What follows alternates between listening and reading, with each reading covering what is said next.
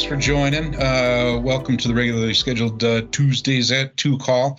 Um, uh, no Kevin today. Uh, he's um, off doing some personal stuff that uh, he has to get done, right? So, um, yeah, for today, note that we are recording, right? Um, and we'll post these at the the usual spots as soon as we get a chance. Um, slide deck's about eh, 15, 20 slides today. Uh, we'll try to move through it fairly expeditiously and get to some uh, some Q and A. Um, just want to note, right? Um, uh, look out for uh, for number one, right? Uh, continues to be a lot of instability uh, in the airline, particularly in the training department.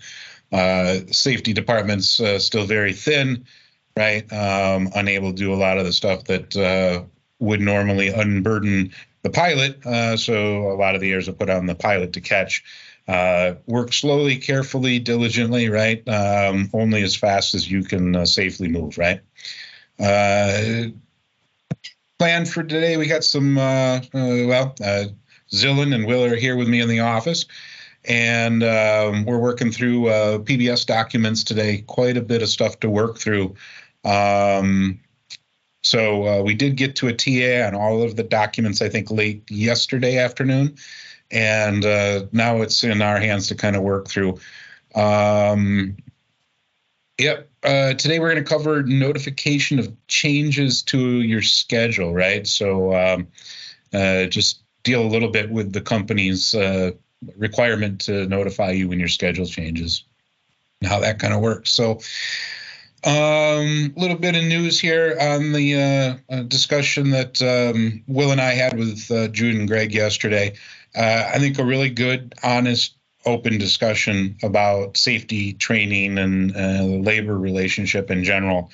Um, you know, the on the safety front, um, we've been looking to get uh, funding for uh, FOQA CEFA animations for quite some time now uh, keep running into obstacles uh, with uh, the leave funding uh, for those animations to get made.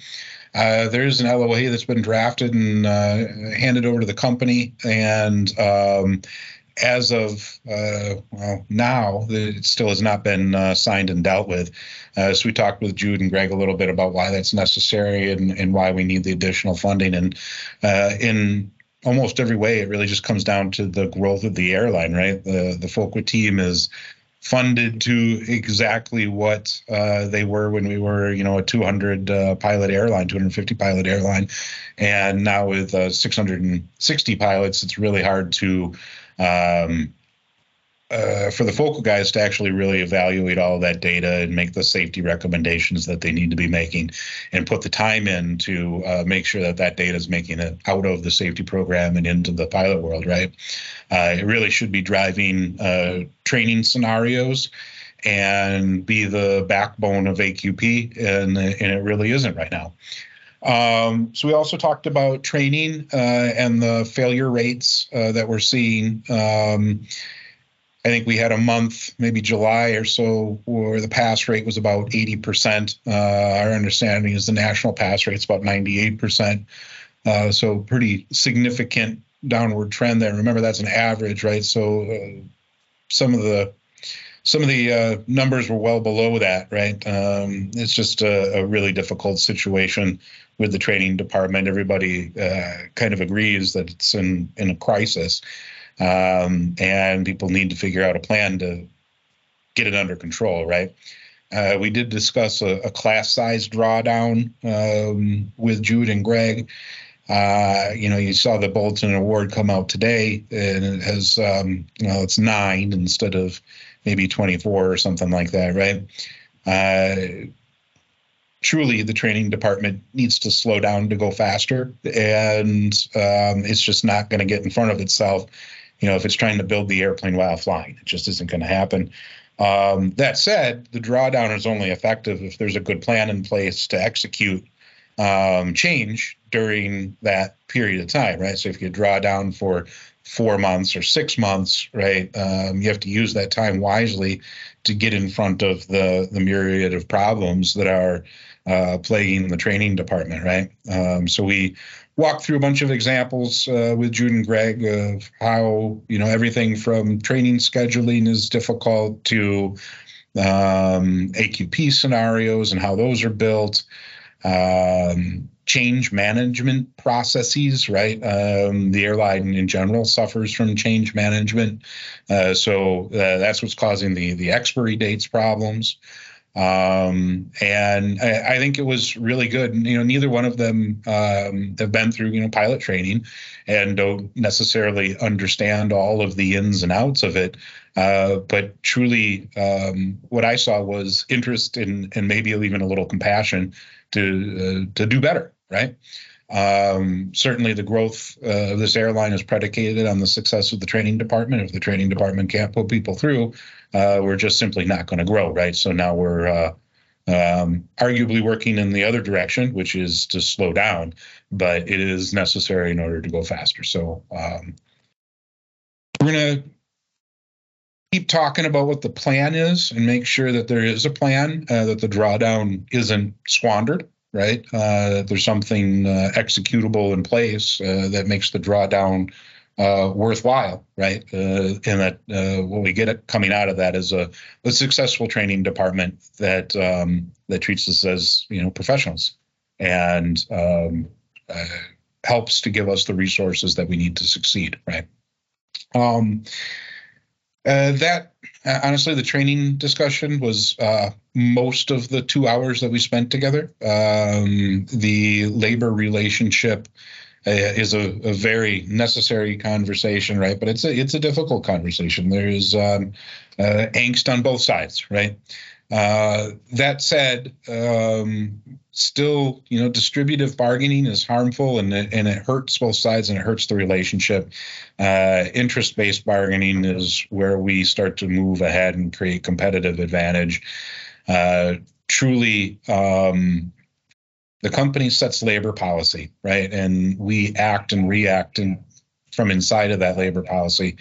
There's really not much that we can do uh, to change the way that um, they approach labor, and uh, truly by approaching labor with uh, interest-based bargaining um, approach, right?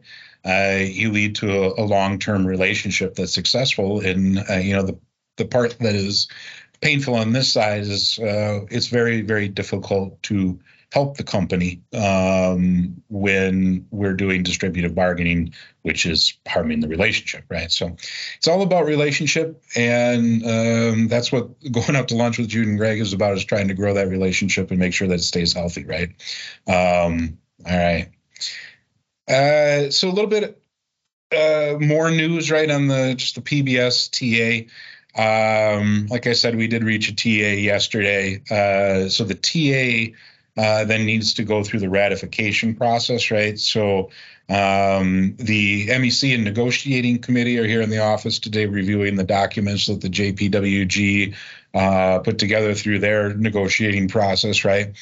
Um, part of the progress at the table um, was predicated on MEC ratification of the uh, PBS LOA, okay, as well as the changes to Section 25 that are required and uh, other sections as well, right? Um, truly, uh, this avoided the arbitration risk. And uh, the complication here, right, is uh, when you come to negotiate with a distributive bargaining mindset, right? You come into that deal knowing where your bottom line is, and you will uh, pull out of the deal if you are not going to see um, uh, something better than your bottom line, right?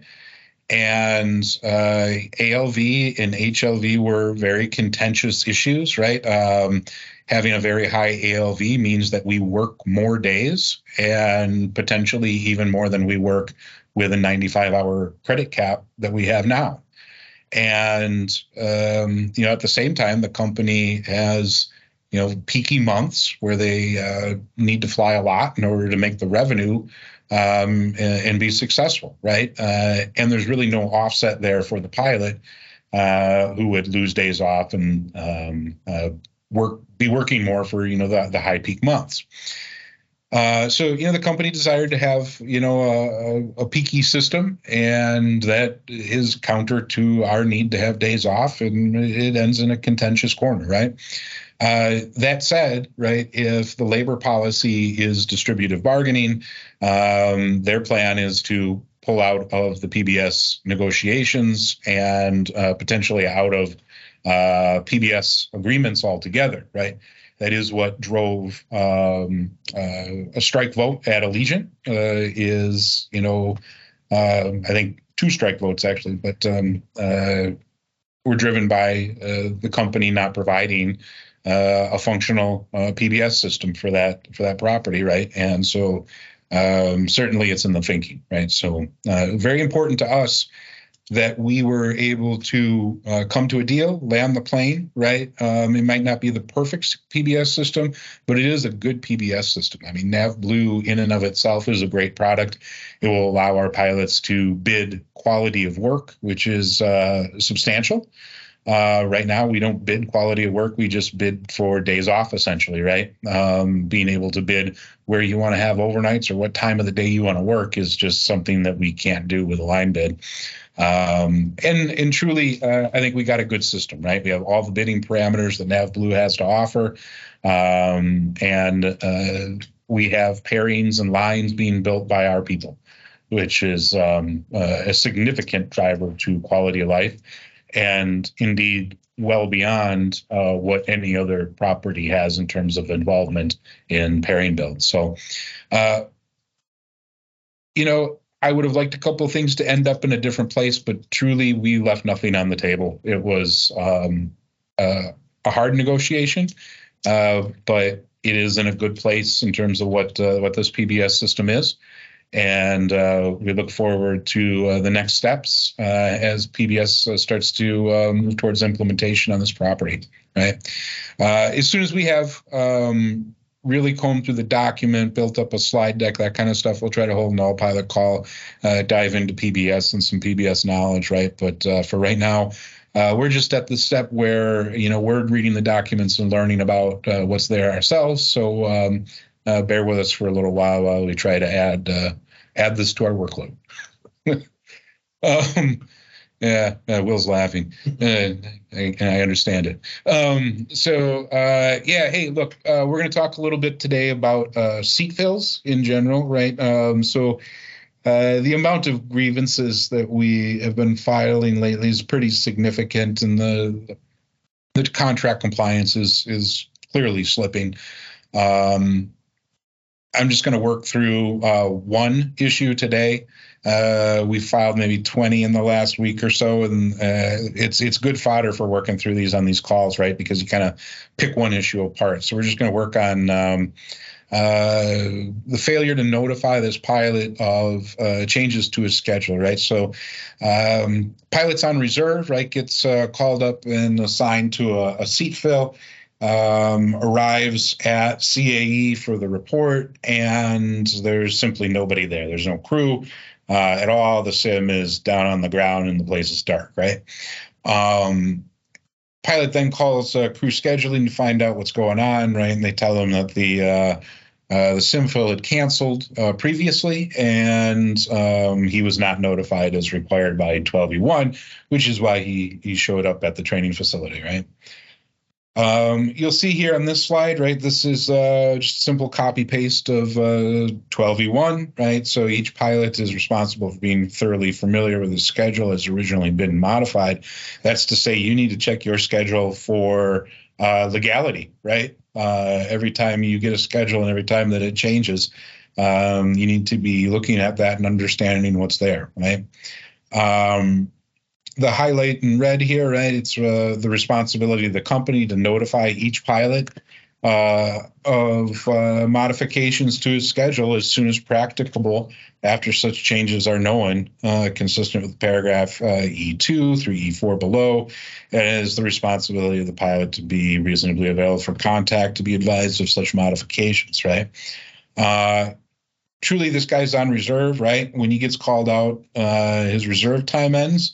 Um, that said, the company still has um, an obligation to call him and let him know that uh, that assignment is canceled, right? And so, and we'll work through some of the, the contractual corners that you run run into from here.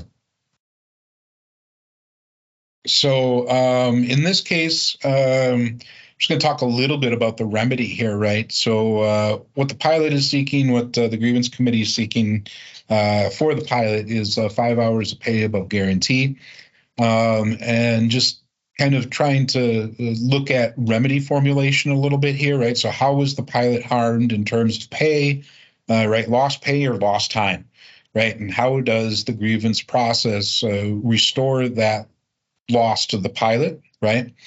Um, and so you start to look at some uh, some of the obvious places, right? Removal from the order of assignment. So once he's been called out for this assignment, he's he's out of the order of assignment, and um, you know maybe he's a commuter and was hoping to get you know uh, nice long stretch of uh, you know four days of work so that he wouldn't have to buy hotels or sit in a crash pad. Um, and then you look at drive time and cost calculations, right? Uh, for those of us who live in Minneapolis, close to the training facility, this is pretty easy, right? But if you have a drive from uh, you know further away, uh, that's that's more problematic, right? Um, and and there's costs that are associated with that. Some of that stuff gets pretty intangible, right? And so um, basically, what we're seeking here is a, a standard remedy, you know, five hours for the technical violation of the failure to notify the pilot. Um, certainly you also seek a cease and desist i should mention here right? Um, and then the what will happen is the grievance committee works with the company to try and um, uh, come to a settlement right? And that that settlement might end up in a cease and desist which is basically a promise from the company that they a understand what the language actually says uh, that they understand that they needed to notify the pilot uh, didn't know they will stop doing that right? Or um, uh, pay the pilot you know, five hours of pay right uh, or both. Uh, it can end up in any of those spots, uh, depending on where the where the conversation goes. Right. So, um, just working through some of the um, kind of follow-on issues that occur after it hasn't been notified. Right. So, uh, can this pilot who's uh, assigned a SimFill um, who's been assigned to SimFill, was canceled, right, be placed back on reserve for the remainder of his originally scheduled reserve time, right? So uh, at the time the pilot calls crew scheduling and says, "Hey, you know, no no one's here," and they go, "Oh yeah, that that canceled, right?" Um, you know, what's what happens to the pilot next? Does he go back on reserve time for the rest of the day, or does he go home? You know, what happens, right? So no, the pilot can't be put back on reserve. Um, and if you look at 25M2E two, right? This is the language that says uh, that the pilot's reserve time ended when he was notified of the SimFill assignment. Okay, um, and he can't be put back on reserve until he's received a legal rest period. So the only thing they can do with him is uh, essentially release him. Um, there, the Zillion's looking at me. There, there's a um, you know a two hour uh, requirement there uh, with um, the ability to kind of uh, give the pilot a further assignment. But if there's nothing that they can assign him, uh, he's done. And then from the end of the pair. Yeah, yeah. The two hours is from the end of the So original. Two period. hours, they can call him, they can, they have two hours to reassign him, but the- then if they release it, it's from the end of the trip. The release at the end of the trip, so the trip ended at, some period was six hours long, it'd be from when he released originally was scheduled to release. Ah, yes. Um, all right. Uh, so can the pilot be returned to reserve? Right. Here's the language. Uh, reserve pilot's reserve time ends and he ha- no longer has an obligation to be available for contact when he is notified that he's been assigned to a specific trip and shall not thereafter be assigned or be obligated to any future reserve time until after the release time of the trip as assigned, rescheduled, or reassigned, right? Um, uh, so uh, once he's uh, been assigned to that trip, this in this case the suit fill, right? Uh, you got a four-hour uh, chunk of time from report to release, and he's uh, he's done uh, until until then. Then he has to go into domicile rest, so 12 hours of domicile rest. Um, note also that in this case right here, uh, when a pilot's actual release time is earlier than the release time of the originally scheduled trip, right? He may be returned to reserve time following a legal rest period, right? So this is where, um, uh, you know, he calls up and, it- and is released basically at report, right? Because nobody's there. Um, uh, and he needs to uh, receive uh, legal rest after that. So uh, domicile rest in this case, right? Uh, so scheduled to 12 hours. Uh, the reserve period to which he returns, right, um, will be the next specific scheduled reserve time period that was awarded to the pilot at the time the pilot was awarded his final schedule, right? So uh, basically, the next time that you go back on reserve is going to be your next AM, PM, or red eye uh, reserve period, okay? And um, that period can be rescheduled, right? The the next subsequent period, um, but that's all done in accordance with uh, you know paragraph M3C.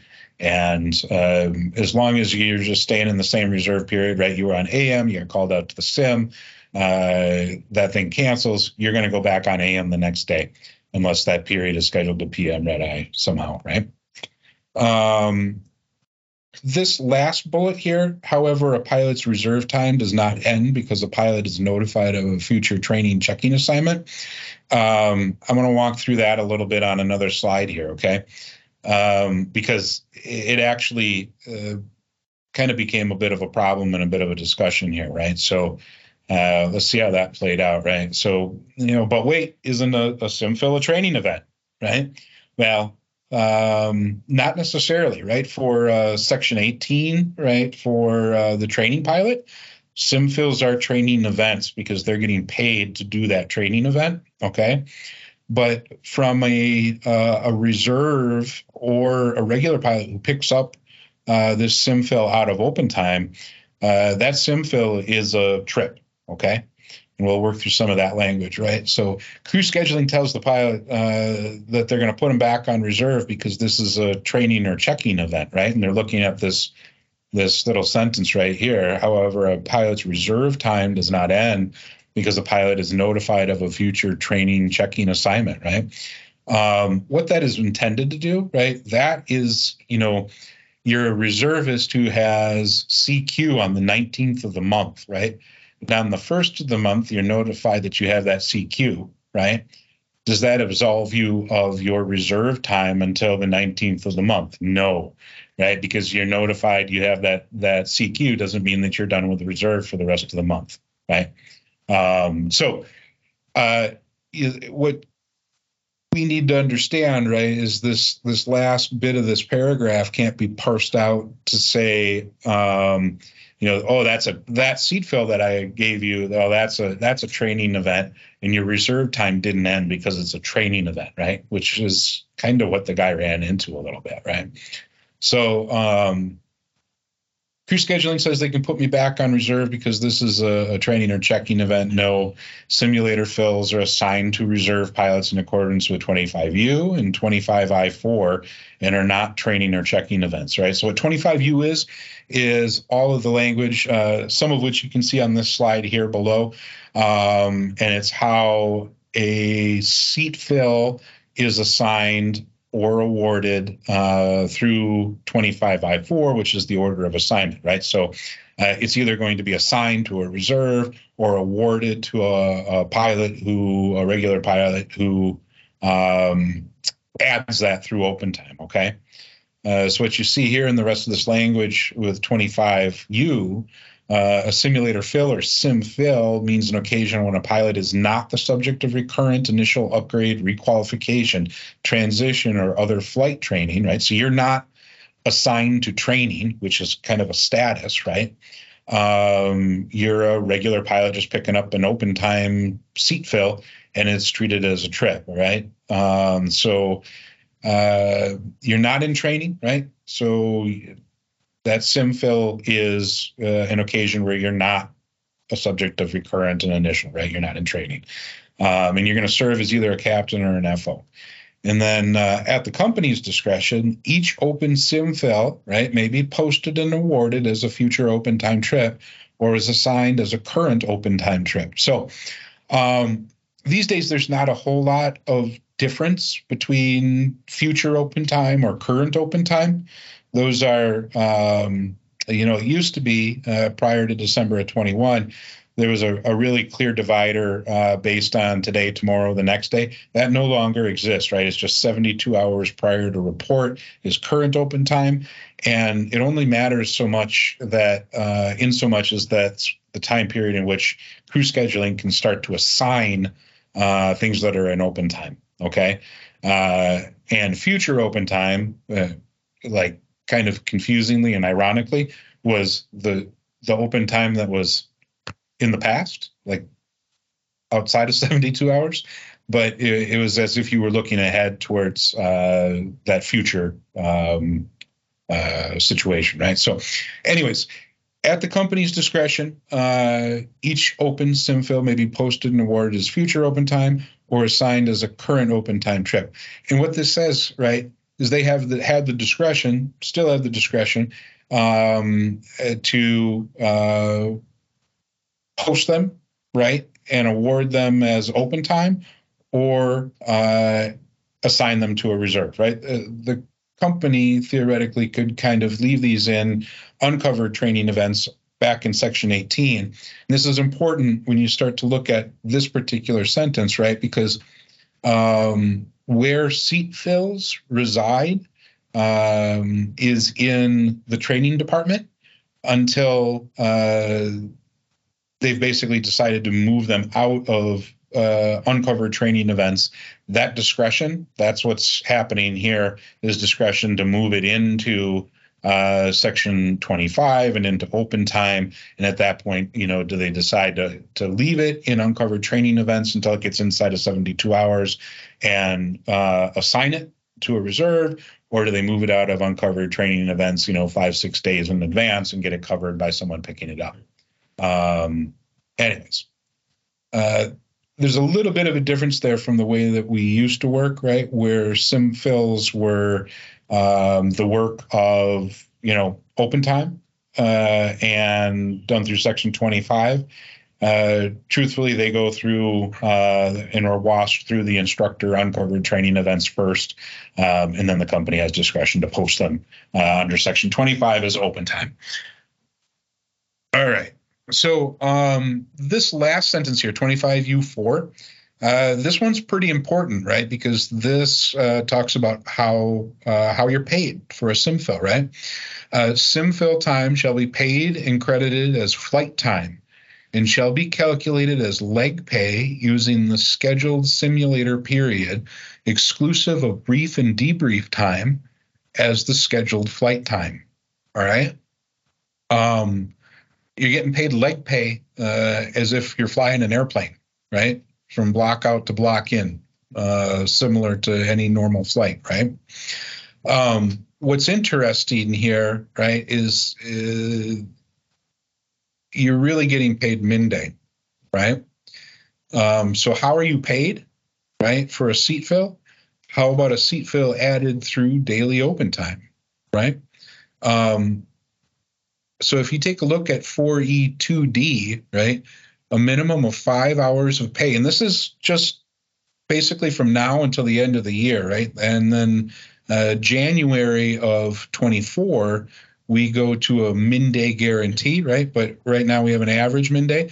Uh, either one really for a seat fill, just because it's um, you know a single day's event, a single trip, right? Um, uh, pays a five hour uh, minimum guarantee, right? So uh, a minimum of five hours of pay and credit averaged for each calendar day in multiple calendar day trip sequences, right? Or five hours for a one duty period trip sequence. Um, a seat fill added through daily open time pays at the advertised premium pay rate for the day, just like any other trip. It is a trip. Um, and yeah, if you uh, understand what's happening here, right? Um, these last two bullet points on this slide, right? So, at the company's discretion, each open sim fill may be posted and awarded as a future open time capital T trip or assigned as a current open time capital T trip. Uh, they're trips in terms of pay, right? And so when you get to the average minimum uh, trip guarantee, that's five hours, right? So uh, a seat fill assigned to a reserve is going to pay at uh, at five hours of pay um, towards guarantee or above guarantee if you've broken uh, broken guarantee, right? And then uh, you pick this up out of open time. That's seven and a half hours of pay. All right. Um, with that, that kind of you know gets into all the stuff that this guy ran into with his scenario um, and what's being grieved in in his grievance. So, um, you know, if you guys have some questions, uh, comments, thoughts on uh, the contract language here, or how he was scheduled, or what uh, what's the right thing that's supposed to happen to this guy, um, uh, feel free to speak up, ask anything you want to know. I can use the raise hand function for that. All right, I got two open telephone lines, and I know it's a little hard to to raise hands on the phone lines. Um, so I got a number that ends with uh, 6500. You're unmuted. Um, if you wanted to ask a question, you have the floor. All right. Nothing at that one. I have another telephone number at uh, 2522. Uh, you're also unmuted. And um, if you wanted to ask a question, you have the floor. All right. Not much there either. Uh, anyone else? Uh, questions? Uh, please use the raise hand function and we'll work through it. Yeah. Um, TJ. Yeah, it's Tom uh, Boren here. Hey, how you doing? Good. Uh, in regards to this notification, I I get a lot of times where, as the captain, I'm like the last person to know. Uh, it just happened to me this weekend. I I was never contacted, and uh, the I mean the only reason I knew anything was going on is because I was in communication with the first officer, and uh, you know I tried calling like scheduling to see what their plan was. It was you know, please hold, we'll call you back.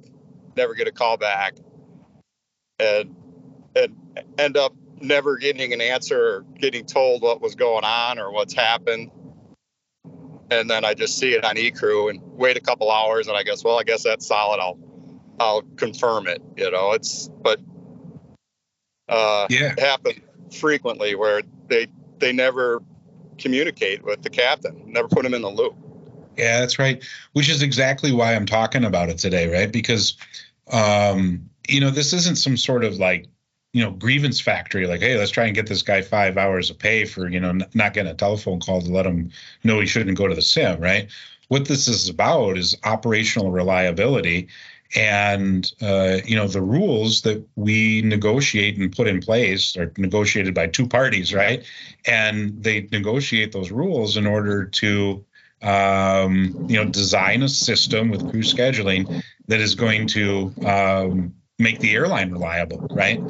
And uh, fundamentally, it's very, very important that crew scheduling is in communication with the crews uh, to tell them about delays so that we're in position and where we need to be to make sure that uh, the planes move when they need to move, right?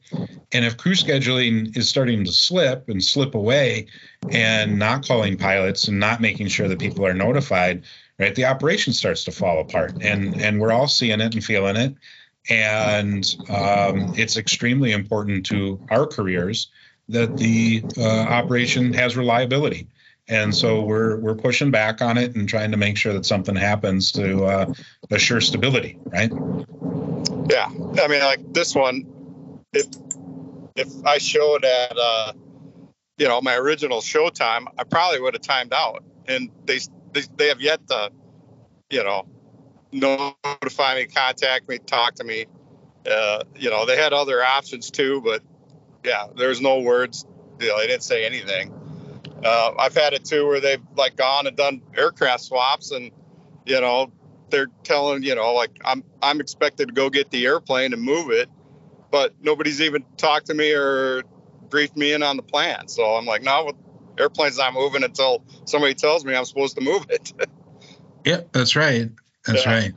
And you know, like I said, uh, they got to start calling people and communicating, and you know, staffing crew scheduling with enough people to make those calls, so that we are able to do the work that we're trying to do. Right. Um, we all want to see this place succeed, right? And everyone goes a little bit probably above and beyond uh, what, what's necessary to make sure that it keeps moving, right? Because crew scheduling is falling down and not doing this, uh, and hence the grievance, and hence us, you know, prioritizing this as a problem, uh, because ultimately uh, we uh, too much of the burden's been placed on us, right? And uh, we need a little help making sure that things keep moving. Yeah, yeah, yeah, yeah, exactly. The burden's put on us. So, Yeah. uh, all right. Yeah, so, I just kind of wanted know, air. So, Yeah, help us out. yep, you know, file. Yeah, file the DART, file the the pilot issue form, uh, and let Chris and his team follow up on it, uh, and make sure that the company starts to put you know some feedback loops in place that uh, you know make sure that this stuff gets fixed and that we're able to to move forward, right? Uh, and make sure that we all have a, a reliable airline that uh, is going to be here for a long time, right? Yeah, sounds sounds good. Yeah, that's right. Uh, thanks, Tom. Um, Brian, uh, I see you got your hand up. Hey, how's it going? Hey, good. What's happening? Uh, wanted to touch on something about that because I, I this almost became an issue similarly, um, and they they did have enough time, but there was a desire on their part to move the report time, but uh, uh, the so- the software we have, you know, AIMS doesn't always let them know that when they're pushing that forward, that they still have to have the ten hours of intervening rest. So. Um, kind of a note for maybe some of the newer guys that may or may not be on the calls. If if they want to move your report time later in order to ensure that you remain within your FDP, they have to do that uh, prior to you entering rest, or it's not a valid move. yeah, that's right. It has to be prospective, right? Yeah, not like I'm two hours away from you know heading to the airport and they're like, oh, we'll move your show time. It's like well, you can you can move the time that I show, but yeah, can't can't move the start of FDP. Um, to some extent, you can move um, earlier for a marketing time change, right? Um, Yes, but there yeah. really is no other way to change that report time. Um, Yep. That is kind of fixed in stone, and you're correct. There is language that governs, um, you know, uh, a later report, like due to a delay, right? Uh, Yep. So, say that you were supposed to report at like 10 a.m., right? And Yep. uh, that flight's delayed because the inbound aircraft is, you know, two hours late, right? So, you're not going to, the airplane's not going to show up until noon, right? Uh, they need to be Yep. calling you uh, and watching out for your rest when they call you, right? But they notif- need to notify you of that delay. Um, but that delay doesn't change the calculation of your workday, right? Um, because the the originally scheduled uh, report time is the start of your uh, your calculation for duty, right? Um, likewise, Correct. let's say they wanted to call you, like say they called you today, like while you're on duty for your trip tomorrow, which is delayed, right? Um, Yep. So uh, you, it's not just before you go to work, right? Because the, there's a late inbound. They are they know the day before. Hey, you know that that airplane that we're going to send down to you in uh, in Houston is just simply uh, not going to be there tomorrow afternoon. You know until noon. Um, they can't uh, reschedule you to a noon report and say that's when your FDP starts. Yeah. Um, anything more to that, Brian, that you wanted to highlight? No, just that uh, yeah, some of the newer schedulers forget that. Sure, I might I might hang out at the uh, hotel for a couple more hours and you know actually physically show up at the airport later, but that does not constitute a change of report time per se. Yeah, that's right. It you don't get to start the the duty calculations later. Um, Snooze yeah, button. That's right. Yeah, snooze button. Exactly. that's exactly it too. Yeah. All right. Um, let's see. Anyone else? Uh, questions, comments, um, thoughts on uh, notification? Questions about PBS? Hey, Derek, uh, I see you got your hand up. You got the floor. Hey, uh, thanks for taking my uh, my question here. I, I just had a question that's kind of off topic, but I was wondering if there's been any progress made on the uh, pre-bid uh, type of uh, solution, or if there's any uh, uh, short-term plan in place to make the schedules more palatable for uh, commuters. Yeah, two things on that. Um, we're pushing for a solution uh, for um, sorry, every day is Monday. Um, so this this is October, and we're looking at the bid pack for November. So we're building um, a November bid pack that will have uh, a significant number of five days, um, but those five days will be consolidated onto lines that uh, pretty I, I want to say exclusively, um, but there may be you know one or two lines that get a little blurry. Um, but the idea is to just consolidate as many of those five day trips onto lines with uh, with other five days and not uh, let those five days kind of trickle back into uh, the you know four and under. Um, that at least gives commuters something to bid at in November. Um, and we'll we'll continue proposing that type of solution uh, until there is something in place for a long trip pre-bid. Um, uh, the long trip pre-bid conversation uh, for the first time the company has agreed to meet with us as of uh, as of Thursday morning. Uh, they agreed to meet with the negotiating committee and start to have a, a discussion about um, uh, long trips. Okay, uh, that's a really positive move forward. I have to say that the conversation in and of itself was super aggressive. Um, it, you know, it was we're not going to do anything additional at all, and we're saying, listen, there's there's things that your crew planning department, as well as you know Ingalls and Kitch, uh, who are heavily embedded in that department, um, are talking about together that would really really help you know save cost and increase operational reliability.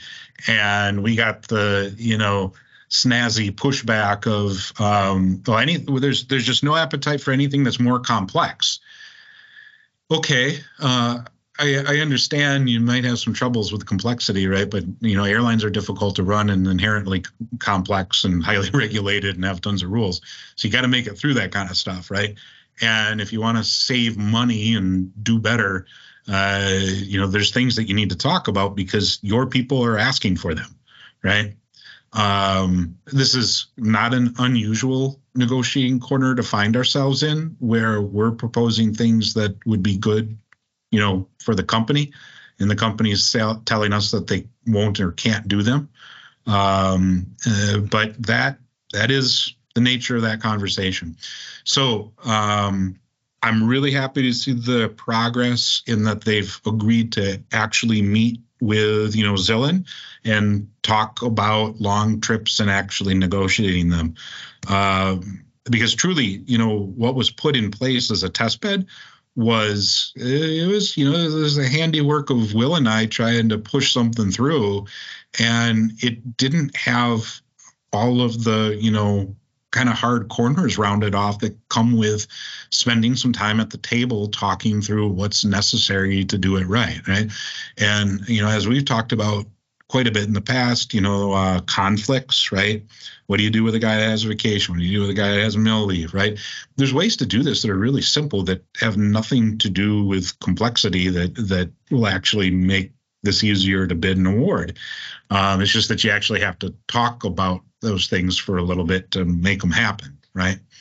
Um, it's not a particularly hard conversation, and and frankly, I mean these are the things that their own crew planning department is asking for. So we'll see if we can get there on satisfying the needs of their own crew planning department, I guess, which is odd.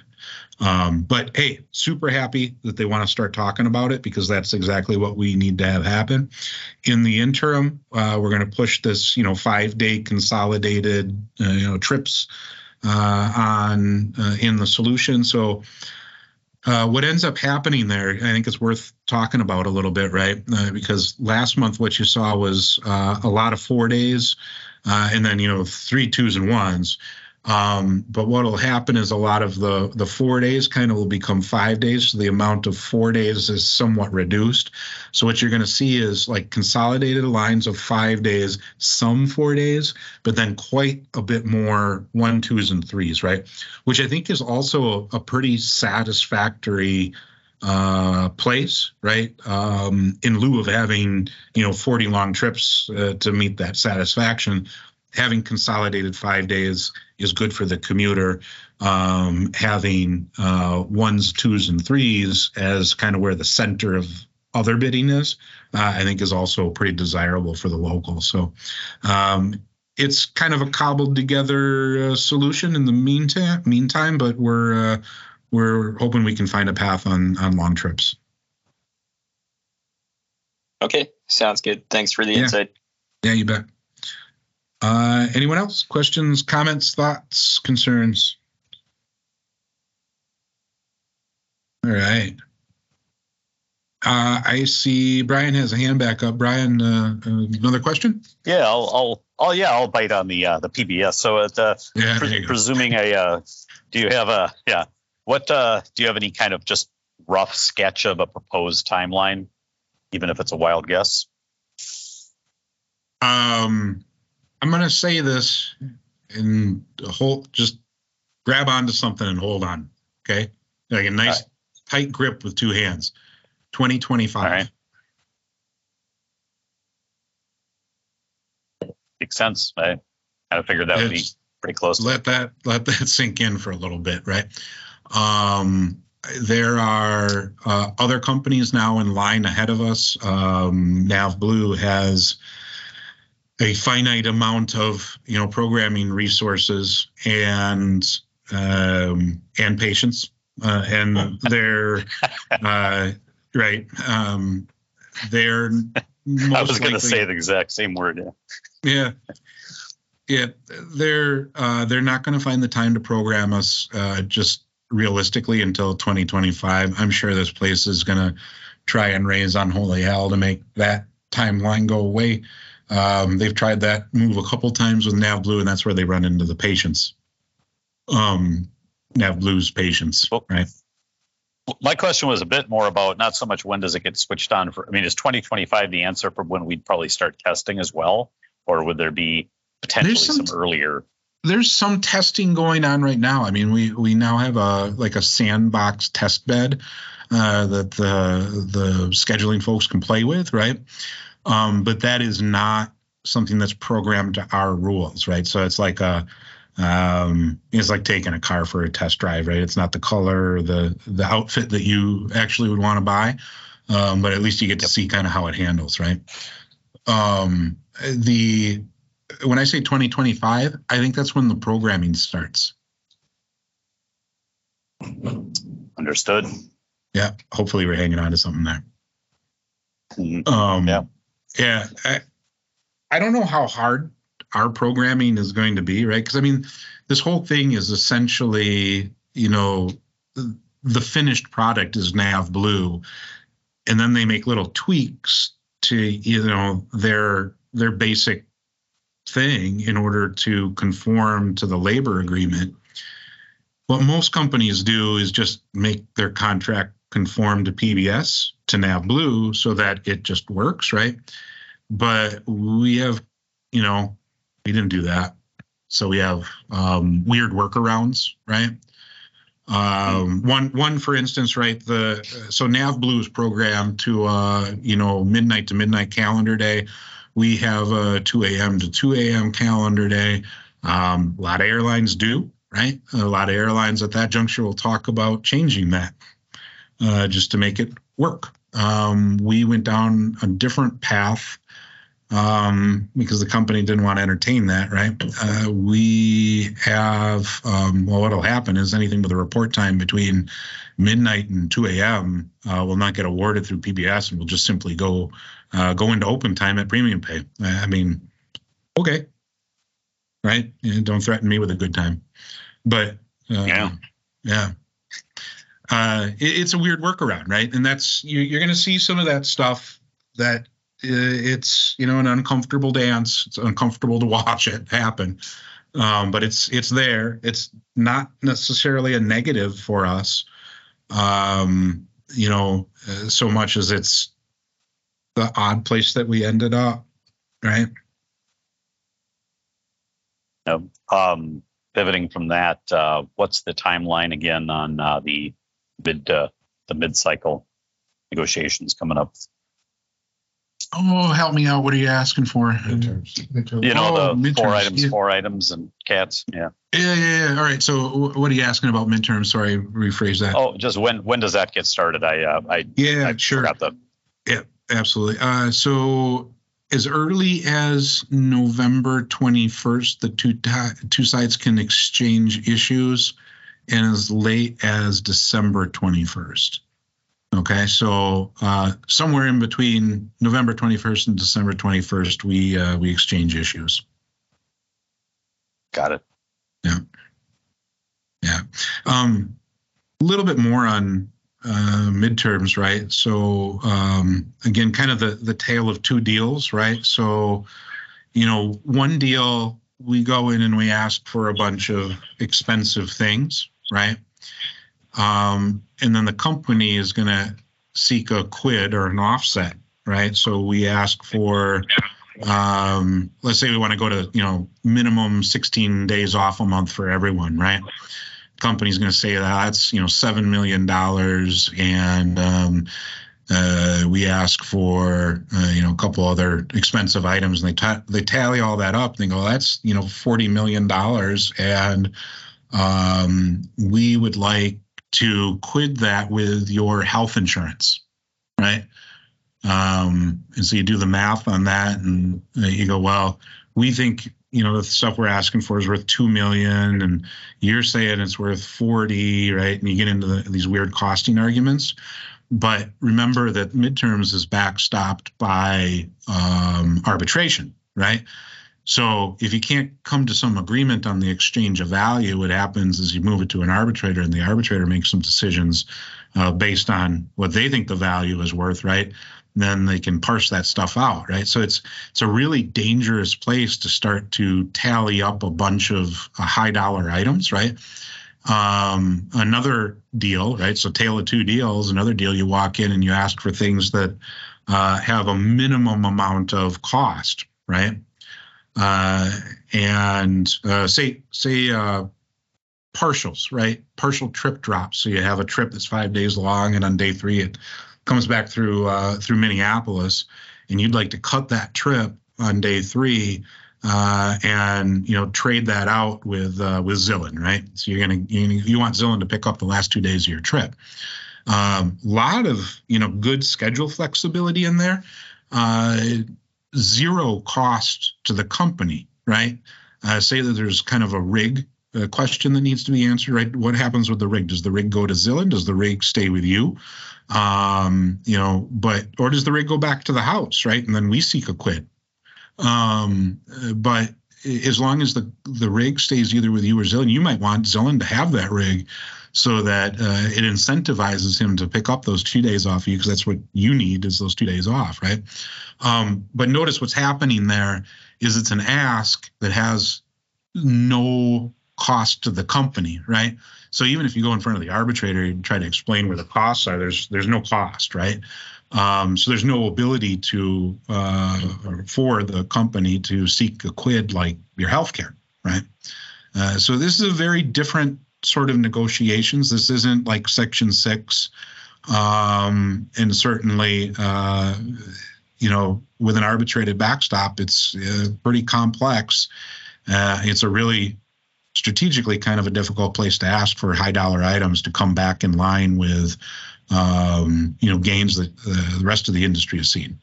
Um, right? And that's part of why the company's been pushing their narrative uh, on you know junior reserves. It's not just not just to create division between you know the regular pilot and the reserves right? I mean we'd love to see more days off for reserves and increased guarantee for reserves and um, uh, you know, ads, right? Um, but all of those are going to come with a price, and then the, the company's trying to create pressure on the MEC to go ask for those things, right? So the negotiating committee, you know, seeks those in midterms, and the company goes, "Yeah, that's that's worth your health care. We'll take your health care. We're good." Right? That, that's a terrible deal for us. So, um, all of uh, that agree. pressure. What's that? What was that? Yeah, I totally agree with you. Yep. I mean, it makes tons of sense.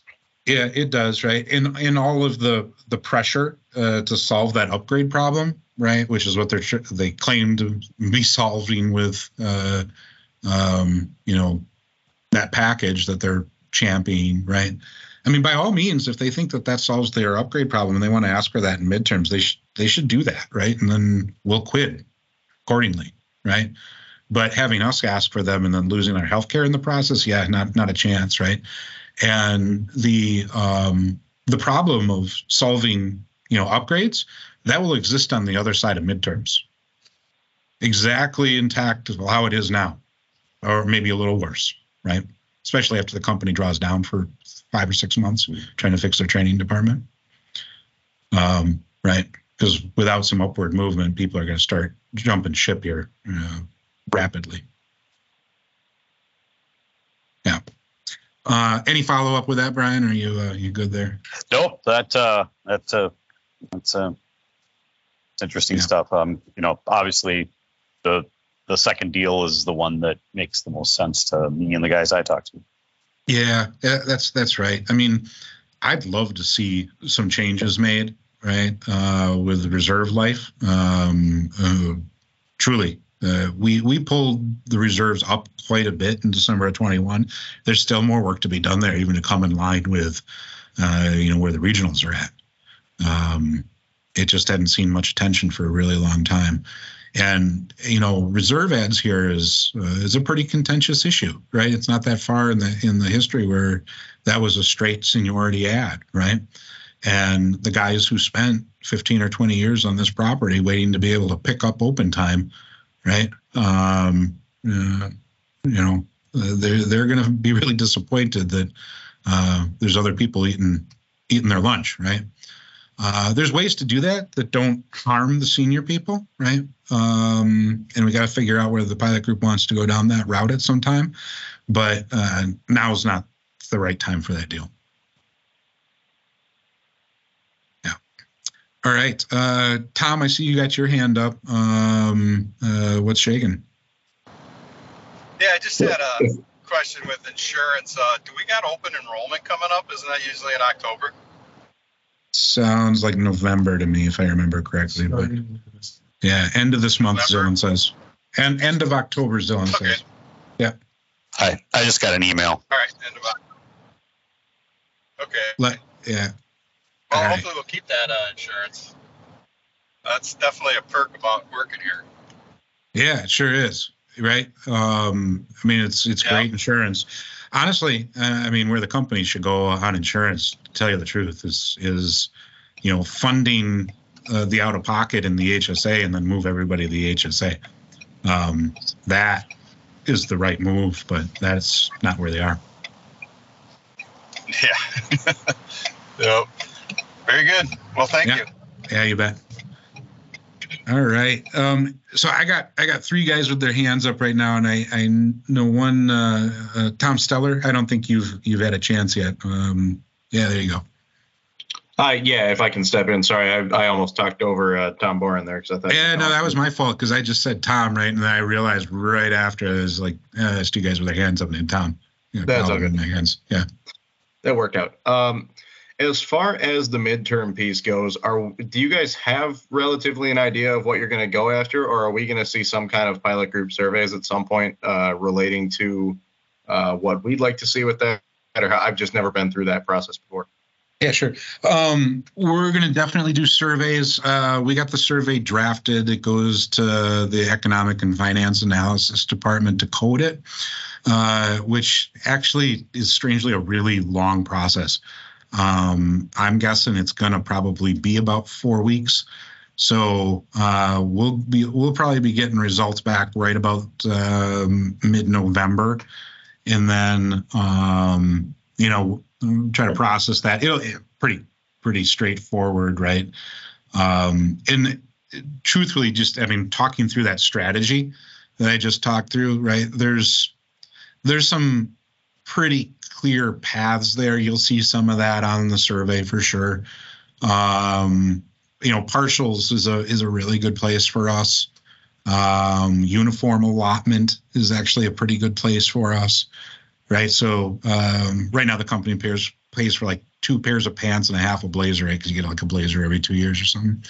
Um, uh, so something where you pay, you know, uh, whatever the equivalent of that is. I'm guessing about 250 bucks, 300 bucks, right? You just pay that on on July 1st, and then uh, the company realizes some uh, administrative uh, burden, right? Uh, that they don't have to do anymore because somebody's administering all those pants, yeah, and we want to quid for that.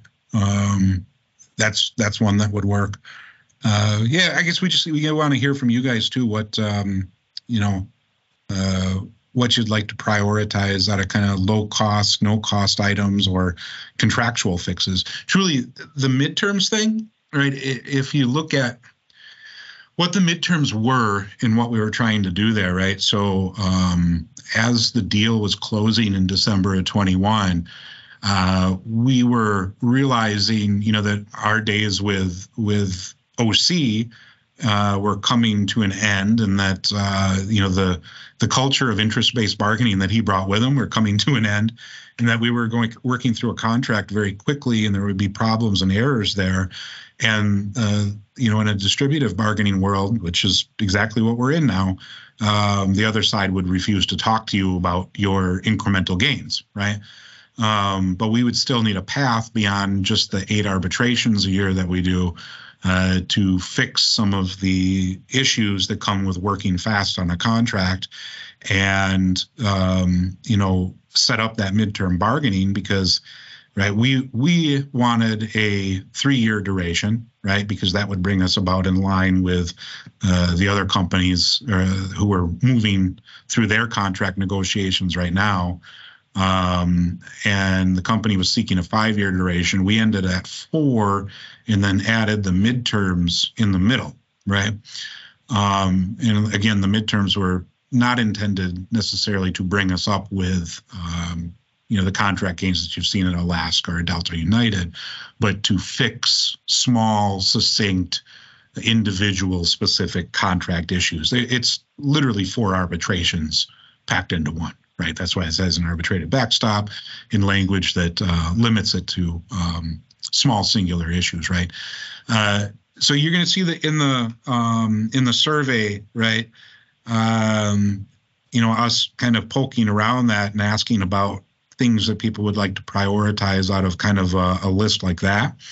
Um, it's helpful, I think, for the pilot group to have some context going into that survey that we're we're not tone deaf to the fact you know that pattern bargaining is uh, you know we're we were the first mover right? And we're enjoying the money in our pocket that comes with being the first mover. Um, and we definitely knew that we were going to uh, get quote unquote leapfrogged right? That's that's what pattern bargaining is, is how it works. And you know the goal was to uh, have other people put pegs on the side of the mountain so that uh, there was a path for us to climb there um, it wasn't necessarily the midterms was going to help us climb that mountain then. Um, truly, it's it's four small arbitrations. That's what it is. Uh, so in that in that survey, just know you know what we're targeting and why, and it has to do with the bounds of what the negotiation actually is. Um, I should mention too that CATS is a not only a separate negotiation, but a separate arbitrated issue and can happen later in time, like uh, completion of PBS, right? So, uh, is that completion of PBS when we ratify this thing, right? Um, or is that when you implement, uh, or is that when people start bidding? That's a little, little vague, right? So, um, when is cats and when is that cats discussion? I don't know, um, but it is tied to completion of PBS. So it is it is distinct from the the four items and on each side for midterms. Any follow up there, Tom?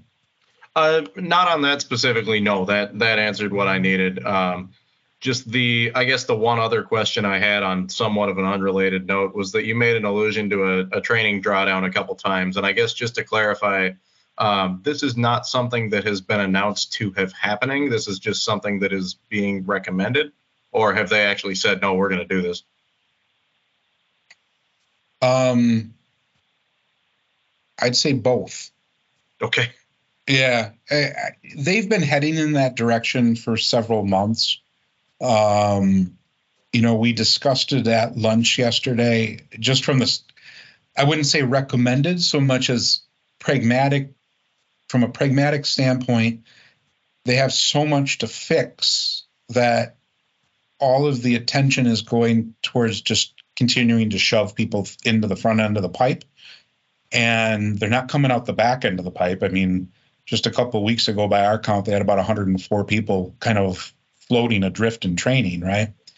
And it's leading to a, a myriad of problems, you know, including the failure rates. But a lot, of, a lot of what's driving the failure rate, right, is someone who you know needs extra training.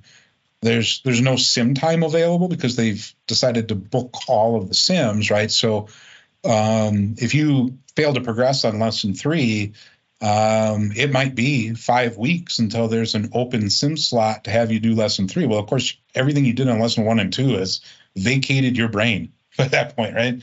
There's there's very little of that left, and so you go into lesson three for your redo, which you already struggled with five weeks ago, and you know where where does the progression come from? Uh, you know where you're building your skills, and and people are you know uh, you get through lesson three maybe right and then it's another four weeks until lesson four and it just um, people can't can't make it through training in that way right? And so we're seeing the spike in, in failures and um, they just need to uh, they need to slow down a little bit so they can go faster right? And um, there's the discussion isn't so far along as that we know you know when they're going to draw down or how long they're going to draw down.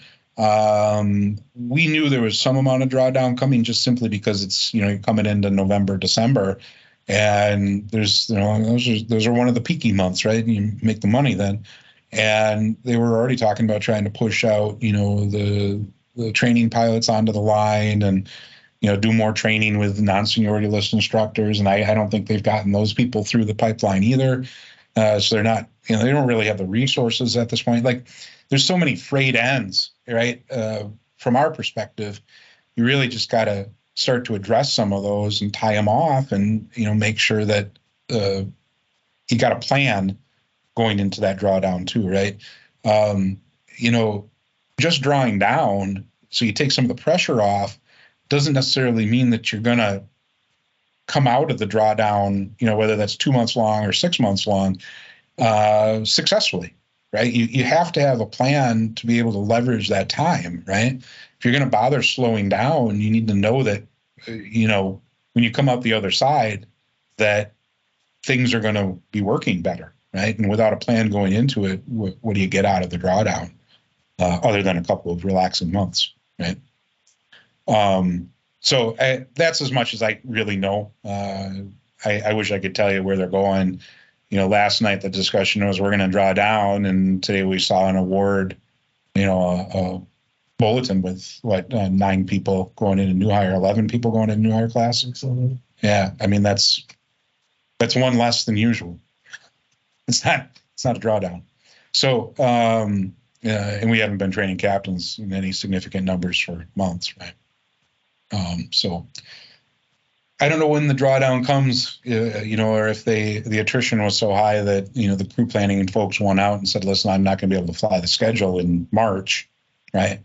Unless you shove more people into the front end of the pipe," which is probably about what happened. Sure. Yeah, I guess from uh, I it, that just echoes a lot of the issues I've heard. I'm in the new hire mentorship program, and it echoes a lot of the same issues I've heard from guys that are yeah they have. Uh, they they whiff an MV or they got to repeat an LOS and and it turns into a four week debacle and um, yeah, sounds like you guys are are well out ahead of that. So that's all I have. I think. Thank you. Yeah, that's those training delays. It's a really weird corner, right? Because, um, well, every other training program out there has something uh, equivalent to what I would call a blank day, right? Where they have a, a simulator and an instructor who are uh, already set aside to, you know, catch the crew that doesn't progress, right? And we pushed for this November, December 21, right? Um, we, you're gonna need you're gonna need some sort of blank days to, you know, for recovery. Uh, truly, you know, Jesse Greenberg was director of training at that time, was asking for the same. Um, and we were told at the table we wouldn't possibly know what to do with those. Right. Uh, it, we, I mean, this is literally us sitting there going, Your people are asking for this. We need you to take this you have operational reliability. And they're saying, No, no, we won't do that.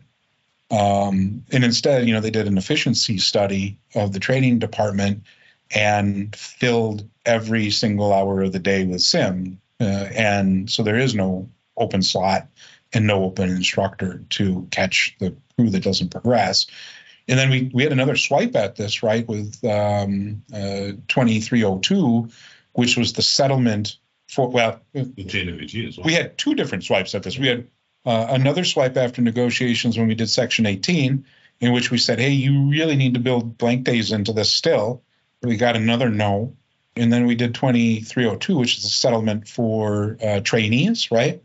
Um, and that's when, you know, Matt Defoe had taken over as the director of training and literally sat at the table with us, you know, as a new guy at the company and and said verbatim, I need blank days. And we looked at him and said, That's a great idea. And turned to the company's negotiator who said, I can't do that. And and here we sit with people who can't progress through training, right? I mean, it's it is a bizarre situation. So yeah. All right, Tom. Uh, any more on that, or uh, uh, you good? No, that was my uh, that was kind of my list. Thank you. Yeah, you bet. Um, Derek, I see you still have your hand up. You're number one. Uh, did you want the floor? Do you have a question, or um, is that just an error? All right. Uh, I'm going to go with uh, Scott. What uh, what you got going on? Hey, thanks for uh, taking my question. I came in to the call. Um, mine's just kind of generic macro question. Um, you've been working with this company, chairman, for a while. Been working with the same people, you and uh, your Patriots and the rest of ALPA. I like how you had talked about midterm bargaining with the different ways to go about it. How do you see this playing out the next five to six months? Because from my sense, I mean, it just doesn't seem like it's going really good. And I'm actually, I'm just worried. I'm worried about the company, honestly, and I'm sure you guys are too.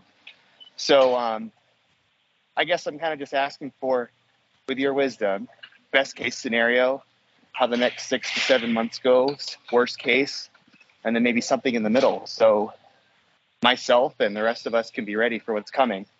That's it. Yeah. Uh, yeah, that's it. Just, that's it. Just that little bit. Um, Well, I mean, seriously, like I, you know, I've I've worked here not as long as the rest of you on this call and whatnot. You've worked with these people longer than I have. What what should be my expectation? You know, as look, a pilot man, here, it's, as, it's a, as a as a super junior legitimate captain. question, right? And I I can't say that I didn't lose sleep over it last night. um, I, I I am concerned, um, significantly concerned, as is everyone that's in this room with me. Um, it put it this way, right? There are really significant headwinds. A lot of those headwinds are due to choices about labor and labor policy, right? Um, this company has a fantastic business plan, is making money hand over fist, and can, you know, uh, you know, uh, exclusive of any outside influences like, you know, uh, a war in the Middle East or you know gas prices going crazy because of a Russian Ukrainian war and you know I mean external things like that right that we can't control um I mean poised for amazing success right um or that can all be squandered and lost in a labor relationship that's dysfunctional that I don't have any control over.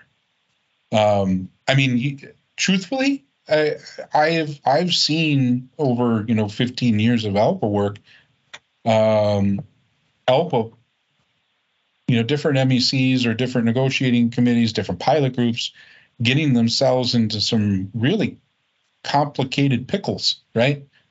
Uh, based on their own behavior. And this is really opposite of that. It's the upside down world, right? Um, the pilot group wants to work, uh, wants wants to work really bad and work bends over backwards to make the place go. Um, has made it through enormous hurdles, right?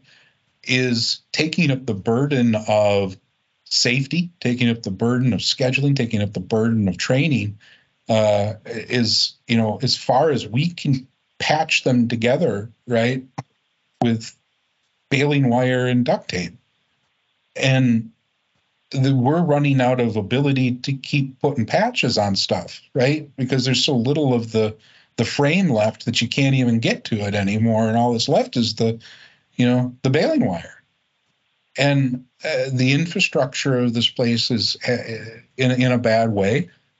At the same time, you look at you know multiple different departments that are doing fantastic, right? Uh, marketing is great. Aircraft finance and acquisition is fantastic, maybe the best that's ever existed in the industry. Um, uh, you know, the route planning is astonishingly good. Um, they've done a great job on capitalizing on, you know, um, say Wisconsin's name brand familiarity with Sun Country and going into Milwaukee and in Madison, right? Finding markets where uh, they can run their business model, which is significantly different from you know the Allegiant flying into you know St. Cloud or something. They're they're doing amazing things, and you're you're seeing that in the profit margin, um, and particularly percent of ASM, right? Um, uh, there's some really great stuff happening. We have got some really bad problems going on operationally, right? And I mean, it's four, or five years ago, right? That like, you know, Kevin and I were doing the the ops calls and stuff with OC and Andy and talking about, you know, the difficulties in the training department and the failure of the training department to, you know, grow or get people through, right? Uh, that AQP wasn't really an AQP program at all, right? Uh, and from you know the five years ago perspective, you could have done something about that and changed it and made it work, right?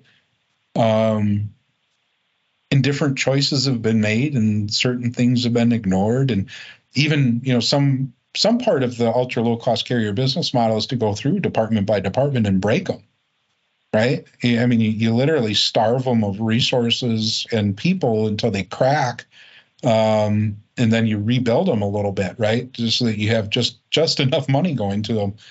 And what we're saddled with now is, you know, uh, like the safety department, right? Uh, I mean, Jessica's, you know, great, great person, well, you know, and, and truly is is a champion of safety but how much can you do with you know a year year and a half of experience and and almost no resources and you know almost constant turnover for the couple of people that she can hire uh, to help her? And she does everything from you know FOQA to uh, the slip and falls in front of the doors right? Walk like a penguin and all that right? Um I, I just how much can that tiny little department handle? And and do something meaningful. And, and truly, she's just got an uphill battle because the stuff like folk or ASAP, she doesn't have 15, 20 years of experience or degree in aviation safety to back that stuff up, right? Um, so we end up with, you know, a bunch of departments that are doing a great job. Operationally, we're struggling. Um, you know, crew scheduling struggling, training struggling, safety struggling um, and, and they all need resources uh, to succeed, right? Um, yeah, I, you know the FAA is concerned about us, right? Uh, non-seniority list instructors are wildly non-standard. That's not helping anything. Uh, all that stuff needs attention and time, right? Um, and we've been having those conversations for years and years and years and not seeing the action. And and I think, you know, a lot of times what you'll see out of management is a desire for self-preservation, right? So we union gets demonized as, you know, a problem. Um, and anything that we talk about as a fix is the wrong thing. So then they can't do those things, right? Which uh, that's in and of itself a culturally a problem.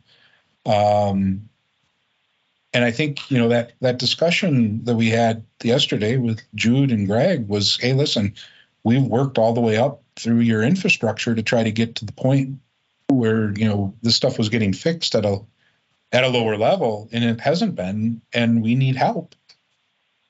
Um, and it and it's you know I don't I don't know. Is it a bit of hyper, hyperbole to say it's uh, you know an existential crisis? Um, I I don't know, right? And where are we at in six months or a year? Uh, I think all depends on what we do right now, right? And you know that's part of why I'm here talking about interest-based bargaining because that's what we need to do. Um, and uh, just a little note on that. I mean, interest-based bargaining is not, I want this thing, right? It's how do you do something different to both get what you need, right? I mean, the companies that are out there that are doing well right now are heavily interested in interest-based bargaining. Uh, the companies that don't exist anymore are really dedicated to distributive bargaining, and you know, distributive bargaining is a great way to buy an airplane.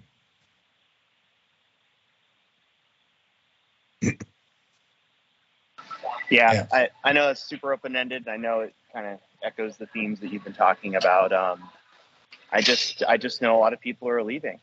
A lot of people who uh, are trying to leave if they can't leave, and um, I'm just worried for this winter. Like, I is is it? Are you suggesting we need to take a loss for the company to see the urgency in any of these issues, profit wise? Um, I'm not sure I'm totally tracking on the question. Maybe maybe try one more time just so I, I Like- totally get it. Are you saying that everything's good because we're making money, and it's like head in the sand, like an ostrich? As long as every quarter is positive, everything's fine. Is is that what you're suggesting that No. management sees Sun Country or? No, no, no, no. Understand, um, you know, making 50 million a quarter gives us a lot of buffer between bankruptcy and, you know, where we're at, right? Sure, Um, sure. It, it gives you time and opportunity to fix things, right? If we were skating along, you know, losing $2 million a quarter, man, things would be complicated. Holy buckets, right? Um, but the fact that this place is making money gives everybody a little bit of reprieve and they can kind of think things through a little bit and, you know, make a good decision, right? Um, yeah, you know,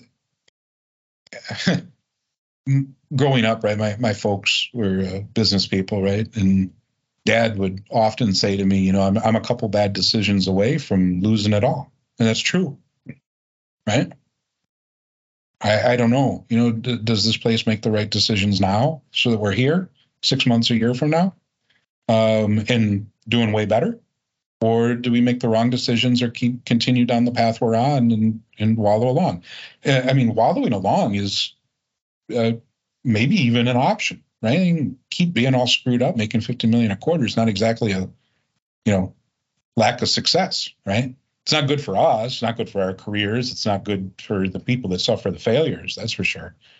Um, but you know, making 50 million dollars a quarter, 200 million dollars a year, that's that's not a bad business, right?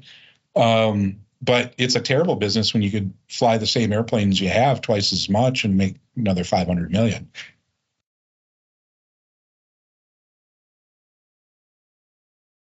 But if you get so squarely, you know, full of angst about, you know, pilots and paying what you need to pay to hire and retain or, you know, putting the investment you need to put into a training department so that people don't leave in droves, right? To protect their career. Um, that 50 million is going to go away really quick. Yeah. I think there's a bright I got. future. Thank you. Yeah, I, I really do. I, I think there's a bright future. I love my job. I love working here. The people are great. Culture's great. Right. We're all leaning on each other to make this thing go as this place has forever. Right. Um, it has a tremendous opportunity because of the people that are here and um, it needs to capitalize on it. All right. Uh, Andrew, uh, I see you got your hand up. Yeah, just real quick, is the uh, third sim up and running? Does anybody have an update on that? There were some changes even as of yesterday. Put him mute. They muted, muted, muted. I muted. Why don't you just talk? There we go. Uh, we got two computers in the same room, and that's that is a recipe for all sorts of bad things. Kind of like a Pink Floyd theme. Yeah, it was awesome, right? like, whoa, all right, cool, man. It's like that last Dead show. Um, so my understanding on the Sims is that um, C this the CAE number two is uh, up and running. There are still a couple of issues with that. Um, uh, but those are being ironed out.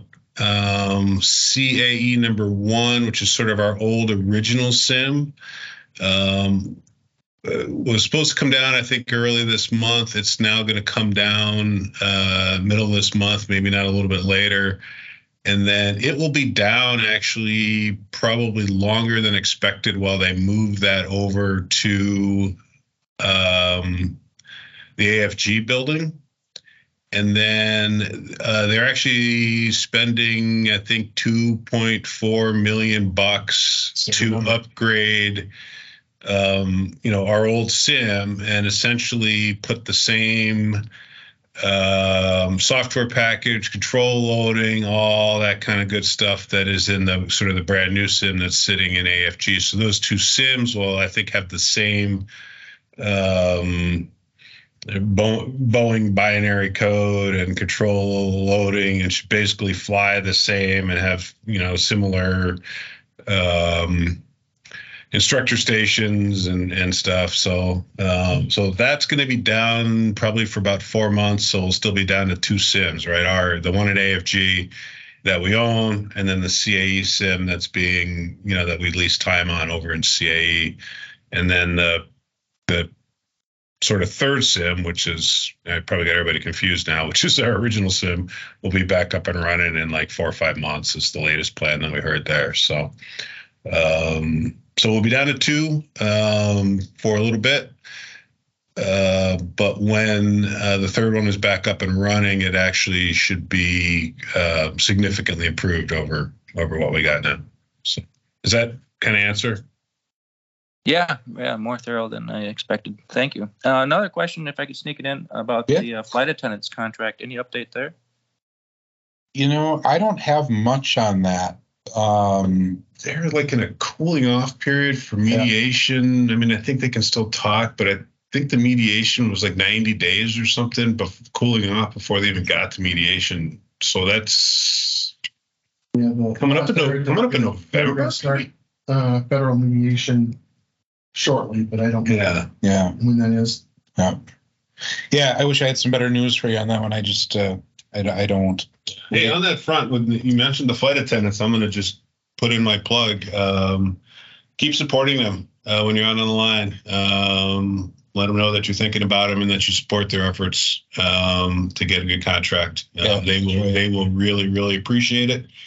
Um, it means a lot to them. Um, it's funny. I mean, it doesn't take much, uh, you know, but you, you show up and you're a pilot and you tell a flight attendants that you're thinking about them and that you wish them a lot. That goes a lot, goes a long way to helping them morale. So take that opportunity if you can. Yep, that's right. They they need to do well with their negotiation and uh, be successful, and that takes takes a lot of solidarity and a lot of people feeling as if they're they're going to get there, right? So, uh, yeah, keep supporting them. Andrew, anything more? Uh, no, let's do. Thank you. Yeah, yeah. Take care. Uh, Nick, uh, finally got to you. You had your hand up for a while.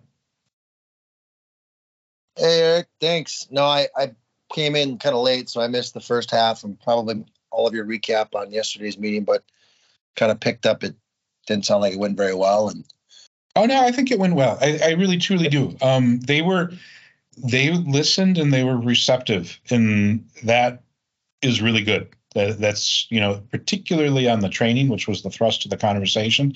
Um, what I saw was two guys who don't particularly know a whole lot about pilot training, right? Uh, nor nor should they. They, should have you know sergeants and generals that do that work. Um, but two guys who were very concerned about what was going on and uh, were were willing. I mean, uh, Jude stayed well, you know, and at least an hour past uh, what he was scheduled for, which um, uh, just knowing how my calendar is, I mean, his calendar does not have time for that, and something something got dropped and something got canceled, but he stayed, and uh, it's important. well, that's that's great then. Um, and then uh, going back to kind of the training stuff is when I popped in. Uh, um, is there any maybe you touched base before I got on the call, but is there any anything yet with the FAA and their investigation into the training department? If, if they reached out to ALPA or, or they released any information, or what's the status of that? No, I mean those things kind of go into the the ether, right? I mean, um, because it is an investigation, they they don't really talk about it, right? I mean, they talk to us.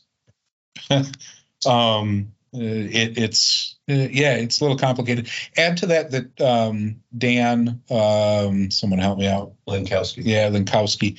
Uh, you know, kind of came on property as the POI. Spent a little time. We started to set up kind of regular meetings. And then he went on paternity leave, right? Which the FAA has um, remarkably good paternity leave. You're, if you're a pilot, dad, future dad, and you you want you know a couple several months off to child bond, uh, the FAA is the right place. Um, uh, he even he was pretty surprised, I think, by how long that that paternal leave was. But I, I think you got about three months, right? Yeah, we'll be back in December. Yeah. So uh, I think we have uh, more time with them set up in December to you know continue some discussions there. Uh, along with that, um, Chad Cockelman was replaced with Peter. Peter Garber. Uh, so Pete Garber is now kind of the you know training guy for Sun Country. Um, uh, the other three FAA guys that we have um, have stayed the same, uh, but those two positions were changed out, and, and I think you know uh, because they probably needed to see a little change in those two positions. So um, I think those guys are kind of getting their feet underneath them, trying to find their bearings, understand what this place is and how it works. Uh, both of them come from Endeavor, uh, so both you and I are a little bit familiar with what their expectation is, um, which is uh, quite a bit different from this the way the FAA interacted with this place in the past. Um, uh, I have uh, you know pretty high hopes about what their uh, what their approach is, and uh, hopefully they uh, they can handle this place. Okay, great. No, that's that's kind of what I was mostly curious about. So Yeah, um, bet. awesome. And then there there hasn't been a ruling on the arbitration yet, is there? Uh, no, I think we're expecting something kind of mid-November on that. I think the the lawyers from both sides are now preparing their briefs for the arbitrator, right? So they get the transcript back from uh, from the actual arbitration itself, and then they work through writing and submitting their briefs, um, and then we wait for the decision, right? Um, we've asked the company, you know, where where you at? Um, they came back to us with exactly where they were at during arbitration, which is we can't possibly make two one report out of two reports. It's just utterly impossible. Can't do it. And um, the arbitrator heard that, you know, during during the course of the arbitration, and uh, at the end said, "You better come to settlement because you're not going to like my remedy." Um, so, yeah, All right. Well, that's all I got. Thanks. yeah, that's right. Uh, anyone else? Questions, comments? Happy to keep going if anybody's got anything. All right. Well, with that, uh, yeah, we're a little past an hour and a half on this. We better uh, we better get back to uh, our PBS documents and doing some reading and uh, refocus, right? So, uh, hey, everyone, thanks for uh, tuning in. Thanks for sticking with us and having a great Q and A. Appreciate it. Yeah, uh, we'll talk in a week. Everyone, take care. Bye.